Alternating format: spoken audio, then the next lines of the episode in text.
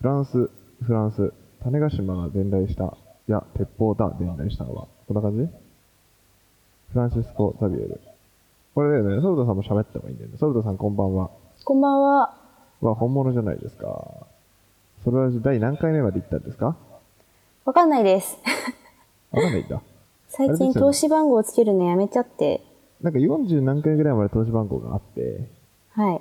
そこから投資番号がないなと思ったんですけど。ちょっと帰省した後、わかんなくなっちゃって、ああ、あれあれですね。それで多分そこからつけてないですね。じゃあ、いつか新生ソルラジになってリセットされるわけですね。そうですね。4月でリセット予定ですお。おー、これはこれは一体どんなソルトさんが見れるのか楽しみですね。さあ、ということで、これ始まってるのかよくわからないですけど。ね、ソルトさん。はい。自己紹介しますかあ、お願いします。僕からいきますかはい。はい。えっとですね、僕はですね、あの、ボブと申します。えっとですね、あの、ボブセキュリティラボっていう、あの、セキュリティ系ポッドキャストを配信してましてですね、うんうんえーまあ、それで、あの、今回、このチャットラボっていうね、B サイドってものに今回収録してますけども、あの、チャットラボ本体にも何回か、準々レギュラーとしてね、えー出たことがある人でございます。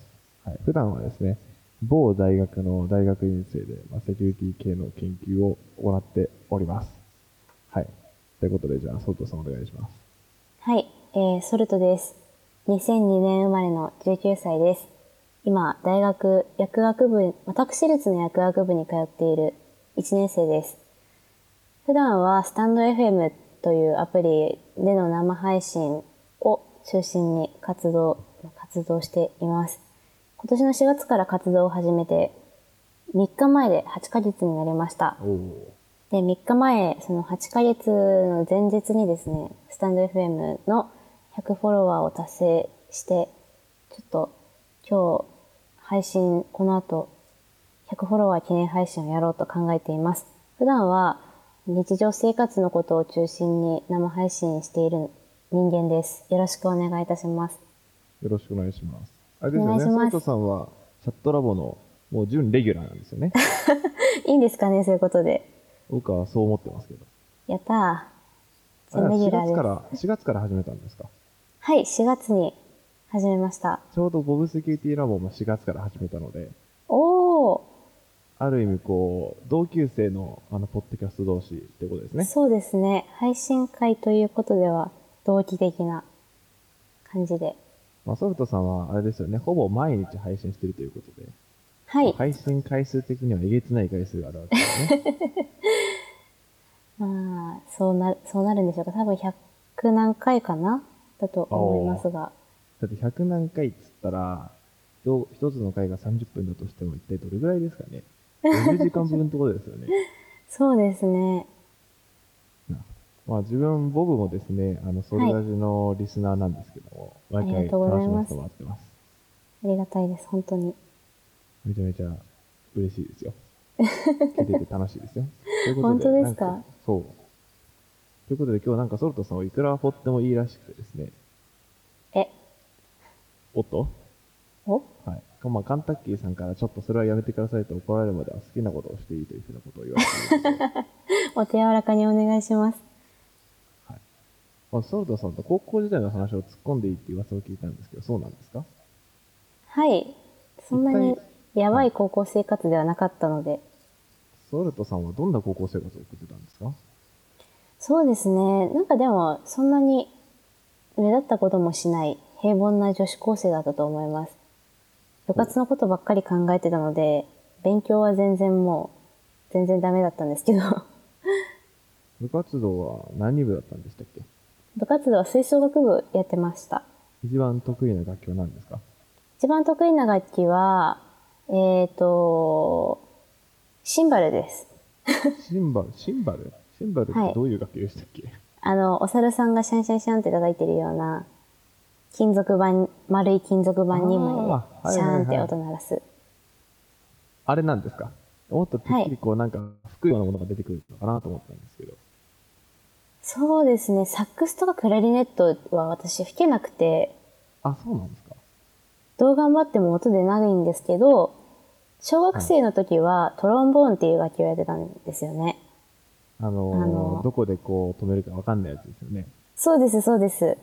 ああれれを小学生の時にやってましあたれ。ええ自分も小学生の頃に、あの、こう吹くところだけで音をどうやって出すんだろうっていうのをやった曲があるんですけど、はいあれは、あれは、あのー耳で決めてます。場所は。あ耳で、ここ、ここで、あ、この音って決めてるんですかはい。まあ、なんとなくの指標はあるんですけど、楽器とその人の吹く癖によって、全然変わってくるので、あ、そうなんですか吹く人によっても微妙に変わるんですね。そうですね。口の形とか、大きさとか、中の広さで、結構音の質も、音の高さも変わるので、へえ耳がいい人ほど上手くなれる楽器です。トロンボーンは。 なるほど。じゃあ僕は絶対無理ですね。そんなことないですよ。俺、音楽、自分は大の苦手でしてですね。ええー、そうですかそうなんですよ。あの、こう、ドレミファソラシドっていうと順番はわかるんですけど、じゃはあ、いミの次はって言われて、こう、すぐ出てこないんですよ。なるほど。なんで、まあ、僕はちょっと、あの、素質がないみたい で。あの自分音楽そんは、な音楽の授業がやっぱ高校の時あったんですけど、はい。あの、好きな曲を、好きにバンドを組んで演奏してくださいっていう。すごい楽しそうじゃないですか。そうまあ楽しかったんですけど、はでい。自分はでも何も楽器はできないことが目に見えていてリコーダーもできなかったんでこうネットでこう一一番簡単な楽器ってこう検索したらはい。あのオカリナとウクレレが出てきたんですよええそうオカリナはまあちょっとなんか面倒くさそうだなって思ってウクレレを購入しましてですねああ、やっぱウクレレって弦が4本ぐらいなのかなもう4本か3本かそれはあんま覚えてないですけど、まああれだったら人間の指の本数的に合理的だろうと思ってうんうんうん。で、それで、あの、なんか楽器を弾こうってなって。で、はいその時、あの、アナと雪の女王が流行っていたので、ああ、あれで、ウクレレでこう、ありのままのをずっと歌ってた記憶があり ます。歌いながら聴いてて、お前それめちゃめちゃ夏の楽器で寒い曲弾いてるなと突っ込まれまくってる曲がありますね。すごい、なんか、楽器のチョイスから何から何までセンスを感じます。あ、本当です かどうもありがとうございます。音楽は私個人的に思うのは、なんか他の芸術のやつよりも、絵とかよりも、ハードルが非常に低い分野だと思ってるんですよ。本当ですかはい。っていうのも、絵とかだとそれこそね、技術とかいろいろ考えちゃうかもしれないんですけど、うん個人的に音楽って、鼻歌も音楽に入ると思うし、おそうのちょっと聞こえてくる街でき歩いてて聞こえてくる BGM とか、あ、ちょっとこの曲いいなって思ったやつとかが、もうそれが音楽を楽しんでるってことになるなって私は思ってて。だから、何も経験がなくても踏み込みやすいジャンルだと思い、思ってて。なるほど。なので音楽は、私はすごい、なんだろう、ハードルが低いからこそ楽しみやすいし、すごい大事な分野で好きなんですよね。僕が言ったあれですよね、BGM いつもかけてますよね。あ、そうですね。あれはどういうチョイスで決めてるんですかあれは、あの、私が初めて配信をした回で、あの、リスナーさんが音楽つけた方がいいよっていう風にアドバイスをしてくださったんですよね。はい。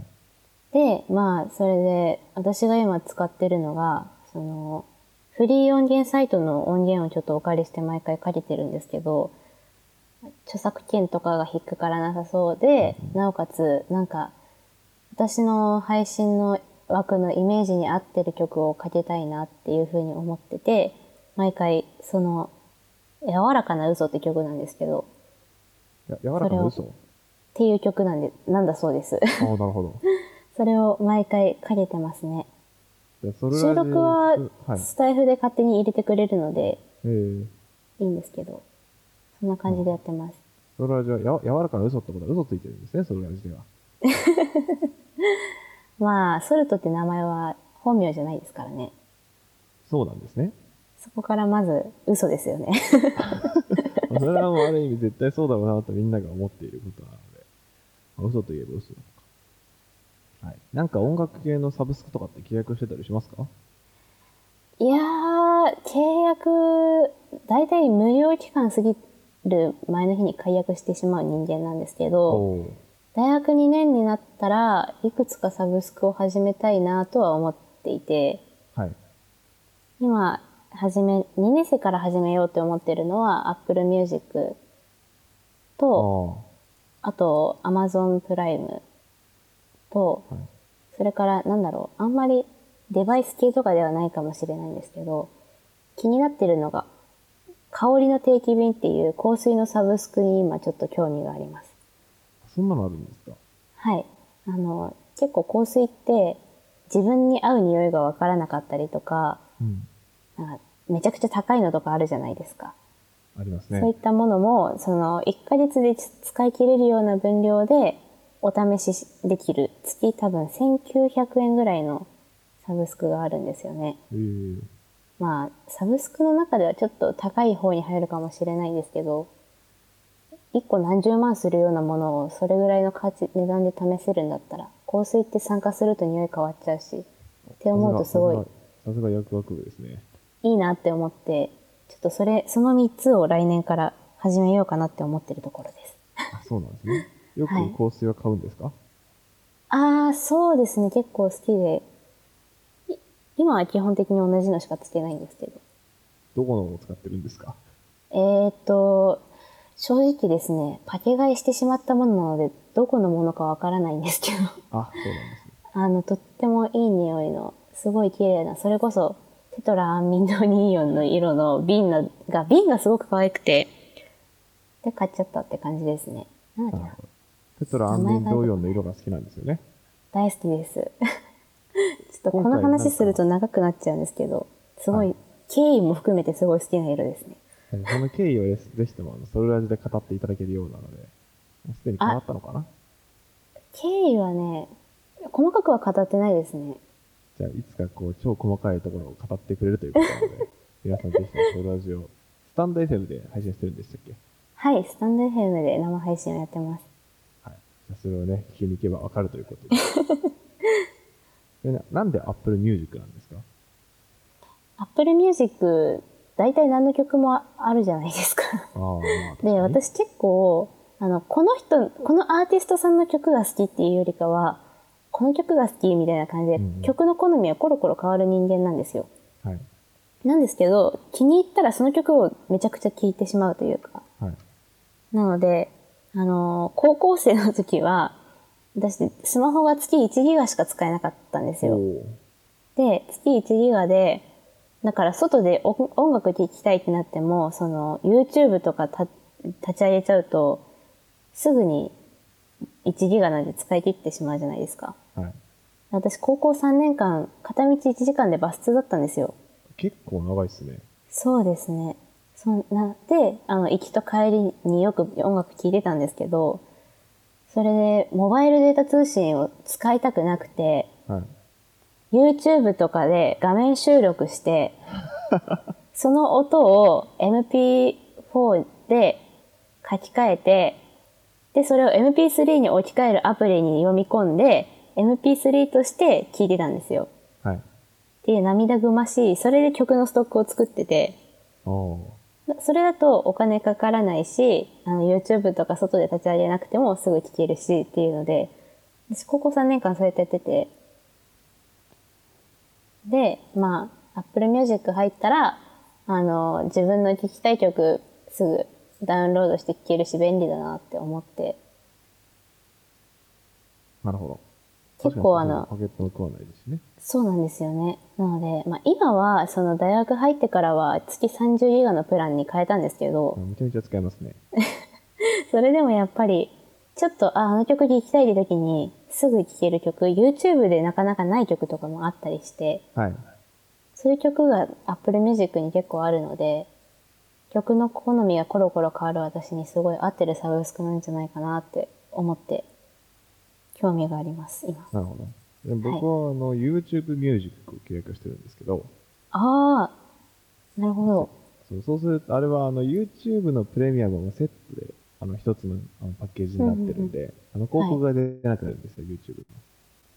それいいですよね。そうなんですよ。もうちょっと広告毎回見るの結構大変じゃないですか。はいな。んでもう一回それを契約してしまうともう逃れられないですよね。最近 YouTube すごい広告多いなって思うんで。らしいですよね。そうなんですよソルねさ。んは YouTube 何見るんですか YouTube は、最近よく見るのはお菓子作りの動画見ますね、よく。お菓子作り。あの、お菓子ではいお菓子の家作ったりしてるんですか、ケーキが結構気になってて。なるほど。ケーキをもう一から作る動画ですかはい。なるほど。面白いんです かいやー、自分がその作りたいのがあるかな、みたいなのとか、すごいこれ見た目可愛いけどどうやって作ってんのかなって思って、それで結構調べてみることが多いですね。そうなんですね。好きなケーキは何味が好きなんですか、私はガトーショコラが好きです。ガトーショコラ、ガトーショコラ、ガトーショコラですかチョコレートケあの味の濃ーキいです。茶色いやつです。チョコレートケーキ。はい、そうです。味の濃い茶色いやつですね。なるほど。 よくケーキ買ったりする。買うのも好きですけど、作る方が好きですね。あ、そうなんですね。あのーはい今こう、大学生になってから作ったりするんですかそうですね。大学に入な入ってからの方が、好きに、自分の好きなタイミングでキッチンとオーブンを使えるので、はい。作ることが増えた気がします。大学入ってからは。そうなんですね。なんかあれですよね。一時期コンビニスイーツにハマってましたよね。あ、今でもハマってますよ。 あ、今でもハマってるんです昨日かも買ってる食べちゃいましたね。一番のおすすめは何ですかコンビニスイーツで。一番のおすすめ、一番、一番おすすめなのは、あはいでも、買って感動したっていう意味では、はい。ローソンのクッキーのシュークリームがすごい美味しかったですね。黄色シュークリーム。なるほ ど。ちょっとな商品名忘れちゃったんですけど、今僕はググってますけど。ローソン、クッキー、シュークリームと。ちょっと自信ないな。美味しかったですね。感動しました、こあれはええ。じゃあ今度はぜひとも皆さん、ローソンに行った時は食べてみてください。はい。ぜひ食べてみてください。大学に私ローソン入ってるんですけど、あ、それいいですね。大学のローソンだと大体売り切れちゃってるので、大人気なんですね。そうですね。なかなか買えないんですけど、買えた時すごい嬉しかったです。 大学のローソンとかってよく混みますよね、結構。そうなんですよね。お昼時とか特に。でもいいな、うちの大学は、自分の行ってる大学は、少なくとも自分のキャンパスは大学の中にコンビニはなくて。あ正、規そうはなあるんですねけ。ど。ないんですよ。ああ。私の大学、学校生協っていう存在がないので、あ、そうなんですね。はい。もうつい先日中、あ大学に最近全然行かなくなりましてね、このコロナで。ああ。本当に1年か2年ぶりぐらいに生協でご支払いをしようとしたら、システムが変わってて、私はクレジットカードを渡して決済するんだったんですけど、はいな。んかこう自分で差し込む式になってて、なるほでどそ。れが分からなくて、まあ大学5年目にして生協であたふたしてるっていう悲しい状態になってま した。そうなんですね。ククレジットをはい。直接渡して支払いってどういうふうに、普通にクレジットカードでつってこう渡して。はい。なるほど。ああ、そういう支払い方法があるんですね。知らなかった。ありますあります。そうそのところはこうじゃお客さんがこう入れてやる式なんですね。はい、そうですね。なるほど。まあ最近そういうところが増えてきましたよね。そうですね。よく見るなっていうふうには思います。あのクレジットカードもなんかいろいろ種類があるじゃないですか。そうなんですよね。なんかあの特にこう普通のこうビザとかマスターとかそんな区別なくて使えますけど、うんなんかうビん、ザとかだと最近ペイウェイブってこうなんかタッチレス決済みたいなのがクレジットカードに乗っかってたりするじゃないですか。ああ、そうよくそれでこう支払いをしようとするときに店員さんに当てないでください入れてくださいみたいな感じでこうよく言われていや違うんですっていうのもよくなってますでも確かに、まだそんなに浸透してる感じしないですよね。なんかビザは、あの、この東京オリンピックの公式のスポンサーだったので、それを機にうんうんこうんう日本でガッと広めようっていうことをやろうとしてたらしいんですけど、はい。まあ、ちょっとコロナ的にそれが失敗に終わった感じですね。なるほど。ソウタさんはこのコロナが始まったのは一体いつの時だったんですか高高校校3年生2年の終わりがけですね。ああ。あの、一斉休校とかあったじゃないですか。はい。あれとかで一斉休校になった派ですか一斉休校でしたね。おリモート授業とかも一回もなかったです。あ。あ、でも普通にずっと家にいた感じですかずっと家にいました。すごいですね。いやー、あれはすごかったですよね。すごかったですね。なんか、ちなみに、はい。あんまりピンとこなかったというか最初。よ全然よくわかんなかったですよね。あくわのか、んなかったですね。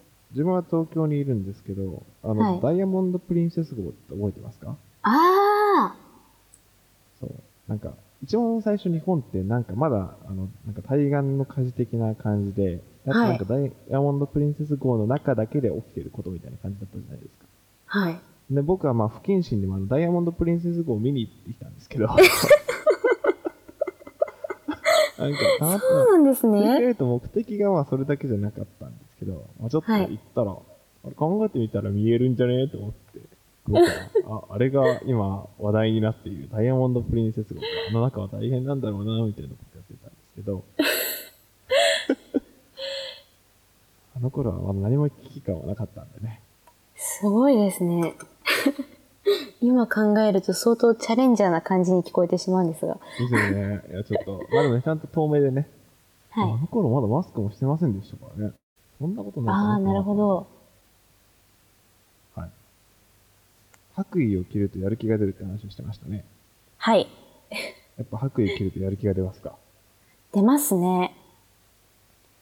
実験の時だけ白衣をつけるんですかそうですね。実験と実習で来ますね、私ああは。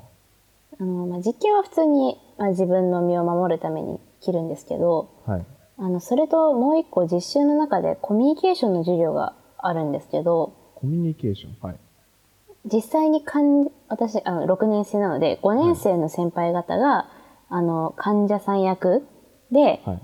私たちが薬剤師役として、応対を学ぶみたいな、そういう授業があるんですよ。はい。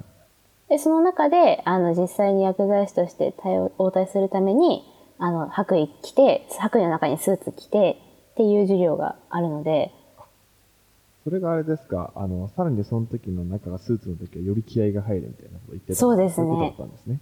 はい。なるほど結構もうがっつり応対するんですかその授業というか実習では。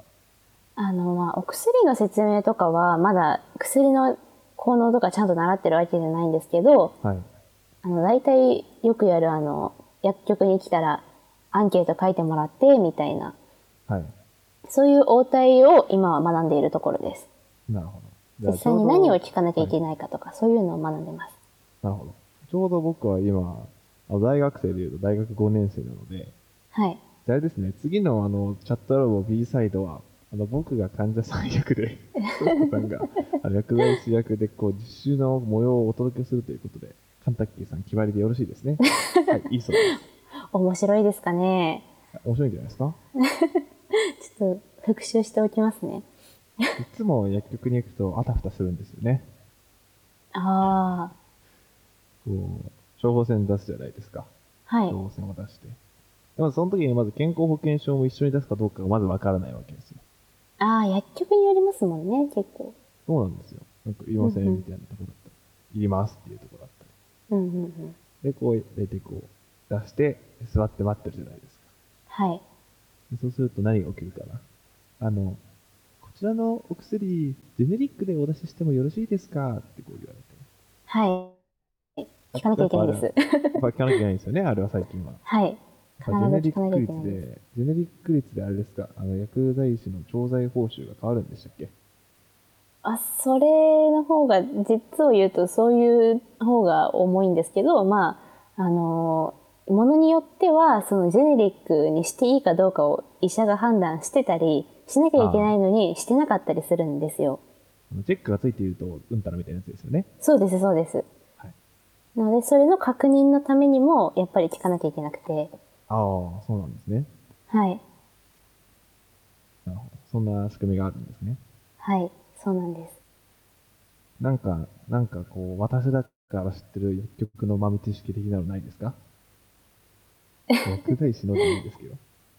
豆知識ですかえー、なんだろあれですよね、あのー今年のいつからか忘れましたけど、じゃあ去年の10月からでしたっけマイナンバーカードが健康保険証代わりになるみたいな話が出てましたよね。う。そうですね。ただまあなかなかん結局どれぐらいあれはが今対応してるのかちょっとよくわからないんですけど。そうなんです。対応率の低さがちょっと課題のような感じはしています。なんかそんな気ですよね。マイナンバーカード自体がそんなに普及してるかないというか、うんは私はあの免許を持ってなくて、い。あのなので本人確認が一人暮らしだといろいろな場所で必要になるので、写真付きだとそれ出せば一発なので、おっていうーので作ったんですよ、大学入るときに。はい、なんですけど、あまりいないです、周りにマイナンバーカード持ってる人って。そうなんですね。自分は、そうなんですよねあの、個人事業主で確定申告をしなきゃいけないので、あ確定ー申告をするにあたってマイナンバーカードで電子申告をしないと、税金ちょっと高くなるみたいな感じですかねそうなんですね。そうなんですよ。国もそういうちょっと、そういうことをやってましてですね。なるほど。ずるいですよね。ずるいで すね。何、何そう2なんだ万円ぐらい変わるのかな ?2、3万ぐらい変わるみたいえな感じだっ、た。結構変わりますそうなねん。ですよ。候補助額が10万変わるので、えー、ずるいですよね。ずるいですね。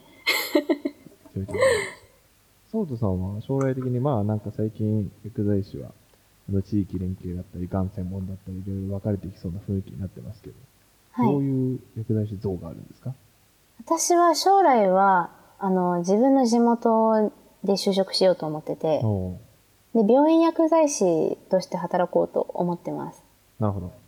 まあ病院薬剤師の方がより、なんだろう、他のチーム、チームと医療の連携をよりかん感じる中で働けるというか、っていうのと、あとは、あれですね、がん専門の薬剤師も今目指そうって思っているところです。